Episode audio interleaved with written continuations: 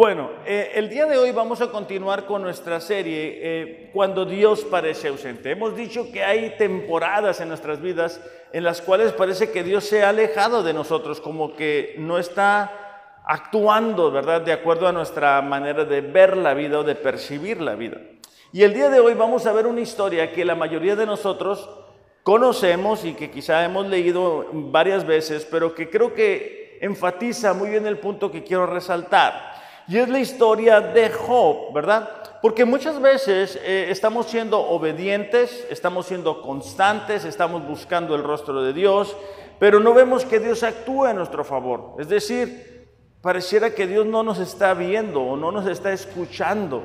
Al contrario, pudiera ser que las circunstancias están cada vez eh, peores y eso llega a provocar en nosotros eh, dolor y confusión, porque claro, tenemos dolor de sentirnos abandonados, ¿verdad? Es decir, si estoy siendo obediente, si estoy haciendo estos cambios, si me estoy comenzando a esforzar, ¿por qué, ¿por qué me estoy sintiendo así o por qué las cosas están cambiando, pero para peor, ¿no?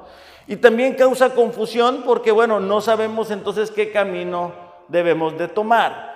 Entonces, esta mañana, utilizando la historia de Job, únicamente nos vamos a enfocar en el capítulo 1, así que si traemos nuestra Biblia, abrimos la Biblia en el capítulo 1 de Job, únicamente nos vamos a estar enfocando en el capítulo 1, pero vamos a estar resaltando tres puntos que la historia de Job nos arroja en esos momentos en los cuales Dios parece ausente.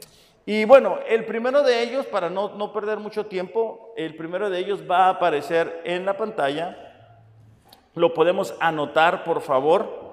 Este, y es que en la historia de Job descubrimos que aquellas personas que experimentan esos momentos o esas temporadas donde Dios está ausente, bueno, es que hay un candidato poco común, un candidato poco común. A lo que me refiero es que cuando nosotros estamos buscando a Dios, estamos queriéndonos esforzar, comenzamos a leer, a orar, Quizá hemos hecho un esfuerzo en em-, empezar a dar diezmos, ofrendas, a cuidar lo que vemos, a cuidar lo que decimos, a recortar algunas amistades y las cosas no cambian. Y en la historia de Job nos vamos a dar cuenta que Job era una persona que con un testimonio impecable. Quizá llegamos a pensar, bueno, aquellas personas que, que no están siendo obedientes son las que experimentan esos momentos en los cuales Dios parece ausente. Pero nos vamos a dar cuenta que no es así. Y cuando enfrentamos esos momentos en los cuales nos estamos esforzando de queremos hacer las cosas diferentes, queremos ser más obedientes, llegamos a decir, bueno, pues entonces no tiene caso. Entre más le he hecho ganas, esto está peor. Y llegamos a tener la idea de decir, mejor no me sigo esforzando. Y todas estas son mentiras que provienen del mismo infierno. Entonces necesitamos prestar atención a la historia de Job porque nos vamos a dar cuenta que aún la gente o las personas que están buscando a Dios, que están cuidando su testimonio, enfrentan esas temporadas. Ahora, Job capítulo 1, versículo 1 al 3 nos va a describir a este candidato poco común, ¿verdad? Que está enfrentando eh, momentos en los cuales Dios parece ausente. Job capítulo 1, versículo del 1 al 3, dice así.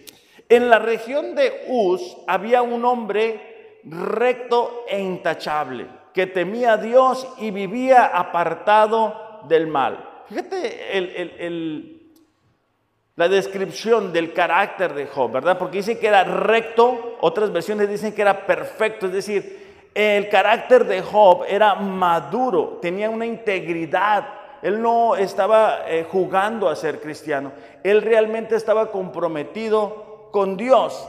Esa palabra en el original significa que es de una sola pieza o que no tiene doblez. Él no tenía, ¿verdad? Hablando de Job, un corazón dividido entre el mundo y Dios. Él estaba totalmente comprometido con él. Además dice que era intachable, es decir, él caminaba de acuerdo o conforme a la voluntad de Dios. Muchas veces nos metemos en problemas por querer dar un paso fuera de la voluntad de Dios, por querer hacer lo que nosotros queremos. Pero este no era Job. Job era recto, era intachable, dice que temía a Dios, es decir, honraba a Dios. Además vivía apartado del mal. Estas son características únicas y que hacen muy, pero muy especial a Job. porque él miraba el mal y él vivía apartado de él.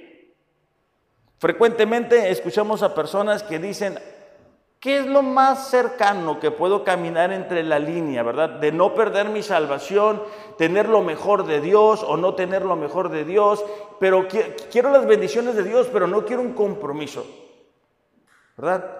El otro día me tocó escuchar a una persona que dijo, yo estoy viviendo un cristianismo light.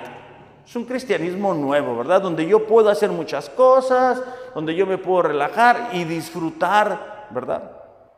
De las bendiciones de Dios. Pero Job no está en ese lugar. Job es un hombre comprometido, es un hombre recto, es un hombre intachable, es un hombre que teme a Dios y es un hombre que vive apartado del mal, no está negociando, ¿verdad?, con el mundo. Dice, este hombre se llamaba Job. Tenía siete hijos y tres hijas. Era dueño de siete mil ovejas, tres mil camellos, 500 yuntas de bueyes, 500 asnas. Y, una, y su servidumbre, perdón, era muy numerosa. Entre todos los habitantes del oriente era el personaje de mayor renombre. Job no únicamente contaba con un testimonio impecable delante de Dios. Y esta descripción que se está haciendo de Job no es una descripción que se está haciendo él mismo, es una descripción que Dios mismo está emitiendo acerca de Job. Sino que además de todo tiene una vida de ensueño prácticamente, porque tiene familia, tiene hijos, tiene esposa, tiene los negocios. En aquel tiempo obviamente no había bancos, ¿verdad? Entonces eh, las riquezas eran medidas a través de los animales. Por ejemplo, dice que tenía ovejas. Bueno, las ovejas tenían un valor muy importante porque les quitaban la lana y la carne. Los camellos servían para la transportación a las largas distancias. Los bueyes se utilizaban para poder manejar eh, los cultivos y los asnos eran para llevar la carga local. Todo eso lo investigué porque dije, ¿por qué tiene tanto animal? Bueno, ¿por qué tiene tanto animal Job? Bueno, tiene toda una infraestructura, ¿verdad? De negocio. Entonces, este, este perfil de Job hace muy difícil creer para nosotros que él va a enfrentar un momento en el cual va a sentir a Dios ausente en su vida. Porque está bien su relación con Dios, bien con la relación de las demás personas, era reconocido en esa área. La gente miraba cómo Dios le prosperaba económicamente, pero a pesar de todo eso, a pesar de todo eso, él va a comenzar a tener una temporada en la cual Dios parece ausente en su vida. Y eso es muy importante para nosotros porque cuando enfrentamos momentos en los cuales parece que Dios no nos escucha, creemos, entonces estamos haciendo algo mal. Entonces no tiene caso. Entonces eso nada más me está pasando a mí. Segunda de Timoteo capítulo 3 versículo 12, lo leíamos esta semana en el plan de la lectura de la Biblia en un año. Eh, Pablo hablándole a Timoteo, recordemos que la segunda carta a Timoteo es una carta un poquito más personal. Dice así, es cierto, dice, todo el que quiera vivir una vida de sumisión a Dios en Cristo Jesús sufrirá persecución. Cada vez que tú y yo abrazamos el compromiso de ir en contra de la corriente del mundo, vamos a comenzar a experimentar presión o persecución. Entonces, Juan capítulo 15, versículo 20 es Jesús mismo hablando a sus discípulos y dice así, recuerden lo que les dije, ningún siervo es más que su amo. Si me han perseguido a mí, también a ustedes los perseguirán. Jesús estaba preparando a sus discípulos porque él sabía que estaba a punto de irse y ellos necesitaban entender, necesitaban creer que Dios continuaría con ellos y que la persecución era parte simplemente del proceso. Pero cuando tú y yo decidimos, ¿verdad? Cuando tú y yo queremos echarle ganas en nuestra relación con Dios, necesitamos darnos cuenta que no es un dolor nada más por sufrir, sino que hay un propósito, hay un deseo de Dios de que cada vez seamos más purificados, que esas motivaciones equivocadas puedan salir a la luz. Además, que cuando nuestra fe es probada, podemos dar testimonio a otras personas de lo que significa vivir una fe viva, una fe genuina en medio de los momentos difíciles. ¿Cuántas veces hemos sido inspirados por la vida de Job? ¿Cuántas veces hemos leído y dicho, sabes qué? Es increíble la vida de Job. Bueno, de la misma forma, cada uno de nosotros necesita dar ese testimonio a las personas que nos rodean, no cuando las cosas están bien, sino especialmente cuando las cosas no están funcionando bien. Ahora, si nosotros deseamos ser utilizados por Dios, necesitamos entender que vamos a atravesar un proceso y que este proceso muchas veces va a traer dolor a nuestras vidas. Segunda de Timoteo capítulo 2 versículos 20 y 21 dice, en una casa de ricos algunos utensilios son de oro y de plata. dice, y otros de madera y barro. Los utensilios costosos se usan en ocasiones especiales, mientras que los baratos son para el uso diario.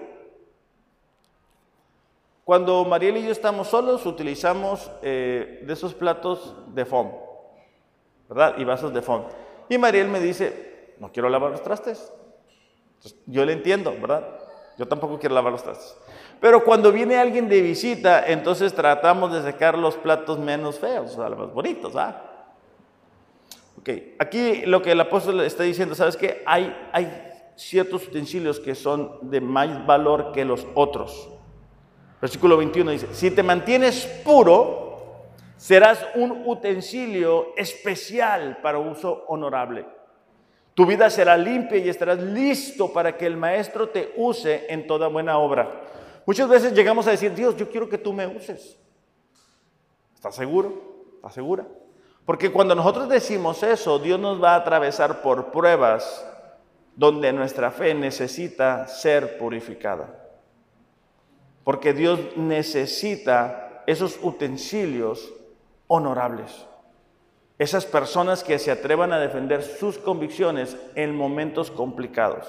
Ahora, el decir, bueno, entonces yo me quedo así como un utensilio de foam, ¿verdad? Aquí donde nadie me molesta, no es opción. Porque si, si nosotros estamos pensando en eso, significa que nuestra fe realmente no es genuina. Lo natural para un cristiano es querer defender su fe es madurar, es avanzar. Por eso es que cuando de repente ¿verdad? me ha tocado conocer algunas personitas que no logran avanzar en su, en su fe, en su compromiso con Dios, yo siempre les digo, deberías de revisar si es que has vuelto a nacer realmente.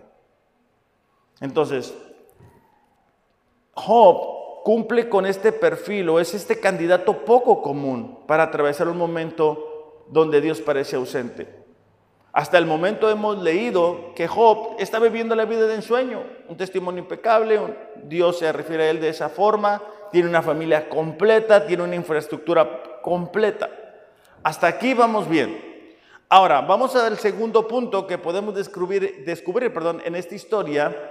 Dijimos que Job es un candidato poco común y ahora vamos a tener una visión poco común. Una visión poco común. A lo que me refiero es de que vamos a poder ver tras bambalinas lo que realmente sucede en el cielo. Vamos a ver cómo interactúa Dios con los ángeles. Vamos a ver y vamos a leer cómo, cómo actúa Satanás realmente.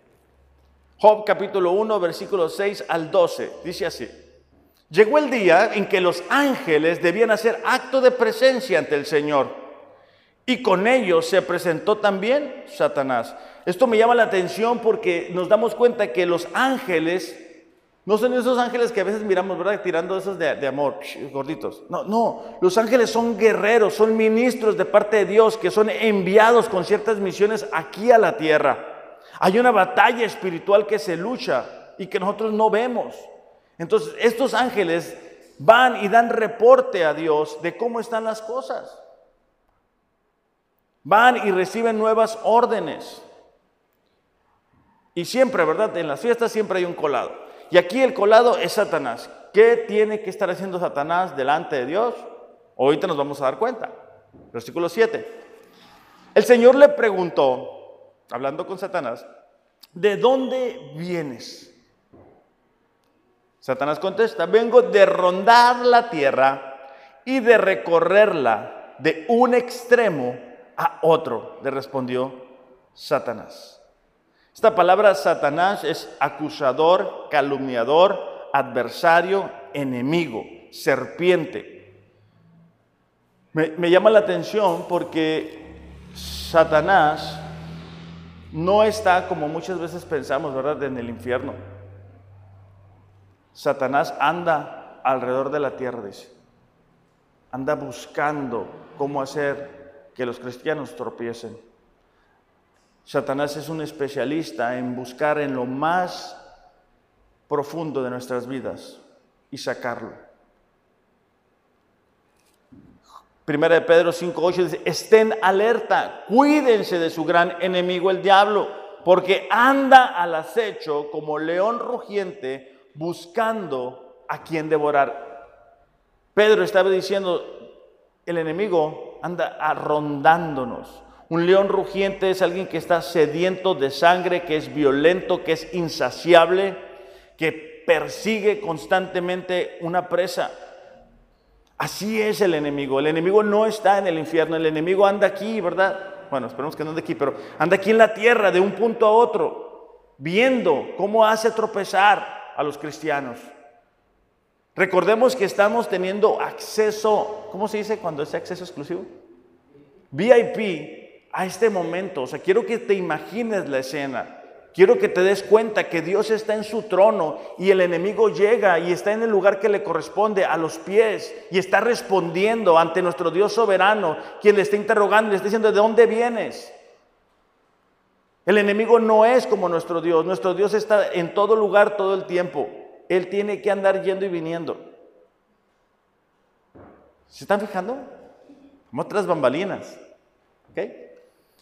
Fíjate lo que sigue. Dice, ¿te has puesto a pensar en mi siervo Job? Preguntó el Señor. No hay nadie en la tierra como él. Su nombre recto e intachable que me honra y vive apartado del mal. Esto a mí se me hace impresionante. Se me hace impresionante porque, no sé, yo me imagino, a yo soy mucha imaginación, pero, o sea, me, pongo a imaginar el, momento, ¿verdad?, en que Dios está expresando esas palabras de cada uno de nosotros. Si tú me preguntas a mí por mis hijos, yo te voy a decir, no, hombre, mía es una niña genial, no te rías, Lalo, si es. Ahí está Dios defendiendo a Job, diciendo, ¿sabes qué? Has visto a mi hijo, a mi siervo Job. Dios era consciente de cada una de las virtudes de Job. Dios era consciente de todas las veces que Job soportó y venció la tentación. Dios era consciente de que Job, a pesar de ser humano, se estaba esforzando por buscarlo y guardar su testimonio de ser intachable. Entonces, Dios está hablando con el enemigo, diciéndole, ¿te has fijado? ¿Te has fijado en Lalo, mi siervo? Es intachable. Está haciendo las cosas bien. ¿Te has fijado en mi siervo Nefi, ¿cómo te dirá? ¿Te dirá Nefi o te dirá David? Dios, de las dos. Imagínate qué impresionante, ¿no? Hasta nuestros apodos se sabe Dios. ¿Cómo te imaginas a Dios hablando de ti? O sea, otra vez, estamos con un acceso VIP. Imagínate ese momento. ¿Qué está diciendo Dios de ti? ¿Qué te gustaría que Dios dijera de ti? ¿Te gustaría que Dios dijera, has considerado a mi hijo, a mi siervo Ariel, quien tiene devoción por mí? Quien tiene una entrega total hacia mí? ¿Has considerado a mi sierva Rosa, que me es leal, que está comprometida, que es generosa? ¿Te has dado cuenta de mi sierva Cecia, en cómo ella se mantiene firme y constante, cómo está comprometida. ¿Qué te gustaría que Dios dijera? Y cualquiera que sea tu respuesta, ¿por qué no empezamos a trabajar en eso? ¿Por qué no le damos más razones a nuestro Dios de tener un, un buen punto de vista de nosotros? Bueno, entonces aquí está, escena VIP, estamos tras bambalinas, Dios está diciendo, has considerado a mi siervo Job intachable, impecable, y todavía no caen las palabras, por decir decirlo, a la, a la tierra o al suelo, fíjate cómo es tu enemigo y mi enemigo. ¿Y acaso Job te honra sin recibir nada a cambio? Ese es el trabajo de él, acusar, calumniar. O sea, Dios estaba diciendo, mira mi, mi siervo, mira cómo me obedece, mira cómo me honra, mira cómo me teme. Y el enemigo inmediatamente dice, sí, pero lo hace porque le conviene. Él lo hace porque tú tienes que comprar adoradores. Otra versión dice, ¿acaso lo hace en balde? Versículo 10. ¿Acaso dice? ¿Acaso no están bajo tu protección él, su familia y todas sus posesiones? Satanás está acusando a Job delante de Dios, diciéndole, Él está contigo porque le bendices. Es, interesante, pero la Biblia registra tres momentos en los que el diablo está hablando. El primero es en el paraíso, cuando Eva, ¿verdad?, está en el paraíso y Satanás viene y le dice, no, pues mira cómo estás. ¿Qué hace? Acusar a Dios delante de Eva y le dice, ¿sabes qué? Dios no quiere que comas de ese árbol, ¿verdad? porque no quiere que seas realmente feliz. Estaba acusando a Dios delante de Eva. Tenía todo el paraíso, podía comer de todo, solamente de ese árbol no, y decidió acusarle. La segunda ocasión la vemos aquí. Él está acusando a Job delante de Dios, diciéndole, Él está ahí porque te conviene, por interés. Él está acusando a Dios, diciendo, ahí, ¿sabes qué? tú lo estás comprando. Tú le has protegido todo. El enemigo sabe que él no puede acercarse a nuestra familia, a nuestra vida, a lo que tenemos sin el permiso de Dios. Por eso está diciendo, ¿verdad?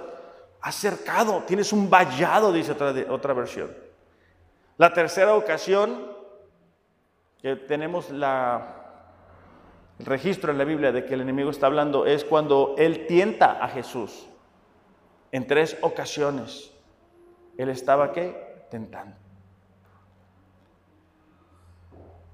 Dice, de tal modo has bendecido la obra de sus manos que sus rebaños y ganados llenan toda la tierra. Pero extiende la mano y quítale todo lo que posee. No te limites, ¿no? El chamoquín ahí queriéndole todo, dice.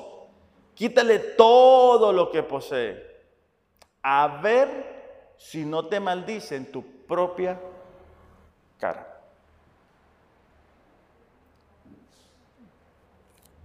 ¿Qué acceso estamos teniendo a una conversación?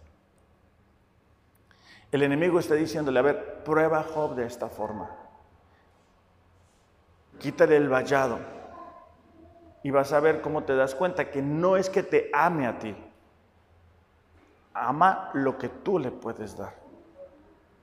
Y en este sentido, si somos sinceros, debemos de reconocer que muchas veces cuando perdemos algo, no reaccionamos de la mejor manera.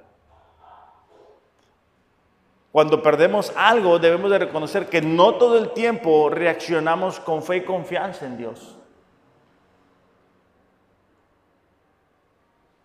Cuando perdemos algo, nuestra reacción es decir, ¿dónde estás Dios?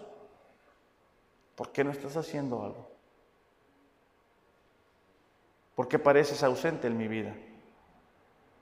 ¿Por qué no me escuchas? ¿Por qué no me ves? Pero aquí nos estamos dando cuenta, gracias a este acceso, que es Dios mismo quien está en control que es Dios mismo quien se va a hacer a un lado para que tú y yo seamos probados. Versículo 12. Muy bien, le contestó el Señor. Todas sus posesiones están en tus manos, con la condición de que a Él no le pongas la mano encima. ¿Ok? Entonces, tenemos a un candidato poco común, una persona que se está esforzando, que le está echando ganas. Tenemos una visión poco común porque estamos viendo realmente cómo se desenvuelve todo en el mundo invisible, en el mundo espiritual. Algo a lo que tú y yo no, no tenemos acceso, pero en esta mañana te estoy dando acceso. El tercer punto es que vamos a tener un final poco común. Candidato poco común, fue nuestro primer punto. Después tenemos una visión poco común de lo que está sucediendo en la vida de Job. Y en este tercer punto es que vamos a ver un final poco común. Job está echándole ganas, todo está bien, viviendo una vida en sueño, familia completa, una infraestructura de animales, economía, es reconocido, todo el mundo sabe quién es Job en el pueblo. Pero aunque tú y yo tenemos acceso VIP a lo que está sucediendo, Nadie le ha avisado a Job lo que viene sobre su vida. Nadie le ha dicho que en ese mismo día su vida va a cambiar. Su vida va a dar un giro de 180 grados. Llegó el día en que los hijos y las hijas de Job celebraban un banquete en casa de su hermano mayor. Cuando leemos un poquito más a detalle el capítulo 1, nos damos cuenta que esta familia era muy unida y que de cuando en cuando los hermanos tenían sus fiestas e invitaban a las hermanas, había armonía. Versículo 14. Entonces, un mensajero llegó a decirle a Job, fíjate la vida en sueño de Job, ¿no? llega un mensajero, yo me lo imagino, y me viene a decir que me fue bien en este negocio. Me viene a decir cuánto ganamos, ¿verdad? Este mensajero. Dice, entonces un mensajero llegó a decirle a Job, mientras los bueyes araban y los asnos pastaban allí cerca, nos atacaron, atacaron los de Sabá y se los llevaron. A los criados los mataron a filo de espada. Solo yo pude escapar y ahora vengo a contárselo a usted. Versículo 16, dice así. No había terminado de hablar este mensajero cuando uno más llegó y dijo, del cielo cayó un rayo que calcinó a las ovejas y los criados. Solo yo pude escapar para venir a contárselo. Ok, ahora, ese es el segundo mensajero que nos encontramos. Ahora, e, están haciendo fila los mensajeros para traerle malas noticias a Job. Ahora también las ovejas y los criados. Versículo 17. No había terminado de hablar este mensajero cuando otro más llegó y le dijo, unos salteadores caldeos vinieron y dividiéndose en tres grupos, se apoderaron de los camellos y se los llevaron.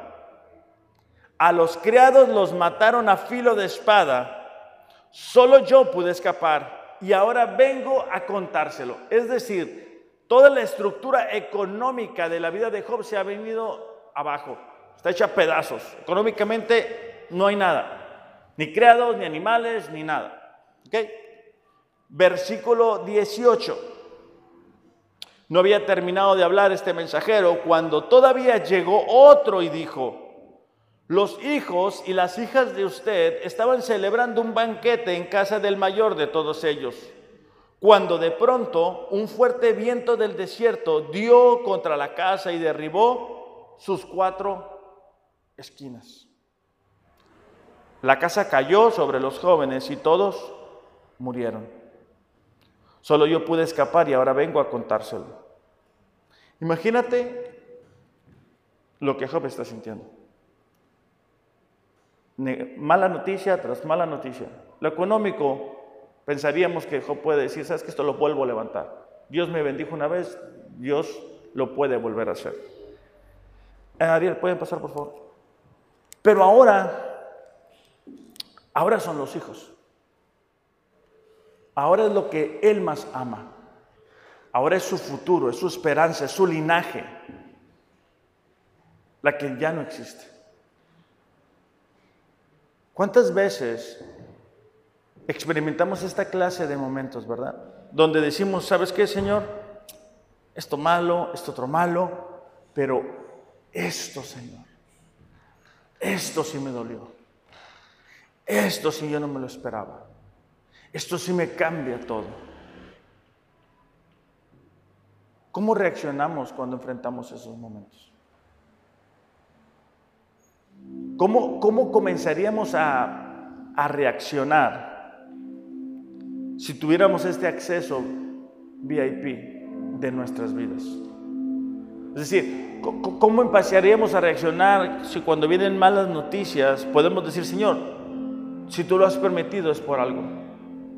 Tú estás en control de mi vida, tú sabes cuánto yo amaba esto o aquella persona. Y si tú lo has permitido, tú estás en control. Pero estamos un poquito más bajito, por favor. Estamos a punto de entrar al final poco común. Dice, al llegar a este punto, Job se levantó, se rasgó las vestiduras, se rasgó, rasuró la cabeza y luego se dejó caer al suelo en actitud de adoración. Cuando perdió los animales, él no, no hay registro de alguna reacción de parte de Job. Pero cuando llega a este punto donde él pierde a sus hijos, que él más amaba, él se rasga las vestiduras, se rasura la cabeza y se deja caer al suelo en actitud de adoración. Con esto nos damos cuenta que los problemas no deben de acabar con nuestra adoración. Adorar a Dios no tiene nada que ver con nuestras circunstancias, sino con nuestro corazón. Adorar a Dios es ver más allá de las circunstancias y concentrar nuestra mirada en Dios. Adorar a Dios tampoco no es reaccionar ante el dolor que estamos experimentando, sino es una expresión que se levanta más alto del dolor que podemos sentir en nuestros corazones. Entonces dijo, desnudo salí del vientre de mi madre y desnudo he de partir. El Señor ha dado, el Señor ha quitado. Bendito sea el nombre del Señor. A pesar de todo esto, Job no pecó ni le echó la culpa a Dios. Recordemos esto, Job no sabe lo que tú y yo sí sabemos. Job no fue invitado a ese acceso VIP al cual yo te invité en esta mañana. Job no sabe de la conversación que Dios ha tenido. Job no sabe de cómo Dios expresa acerca de él, cómo lo defiende, cómo lo guarda, cómo lo protege y mucho menos de los planes futuros que había para él y para su vida. Pero tú y yo sí lo tenemos. La pregunta para nosotros es, ¿cómo vamos a reaccionar cuando nuestras circunstancias cambien? Cuando Dios parece ausente, pero no lo es. ¿Vamos a obedecer a nuestras emociones, sentimientos o vamos a lograr adorar a Dios a pesar de que Dios parece ausente? Yo te invito a hacer lo segundo y te invito a hacerlo en esta mañana. ¿Por qué no nos ponemos de pie? Y juntos cantamos a Dios.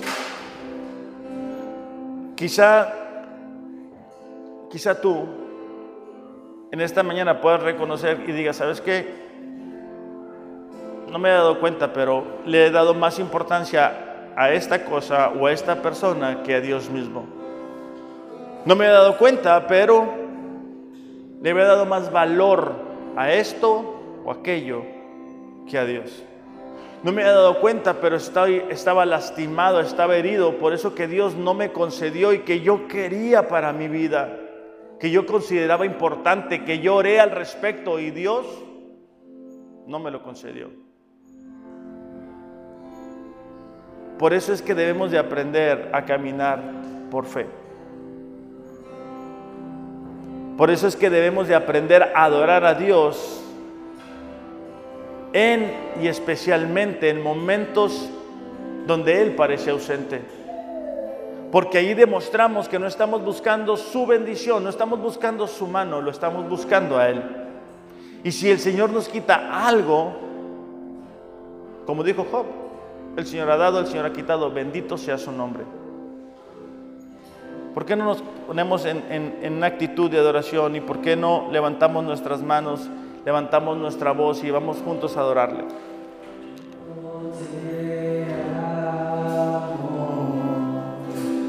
Te.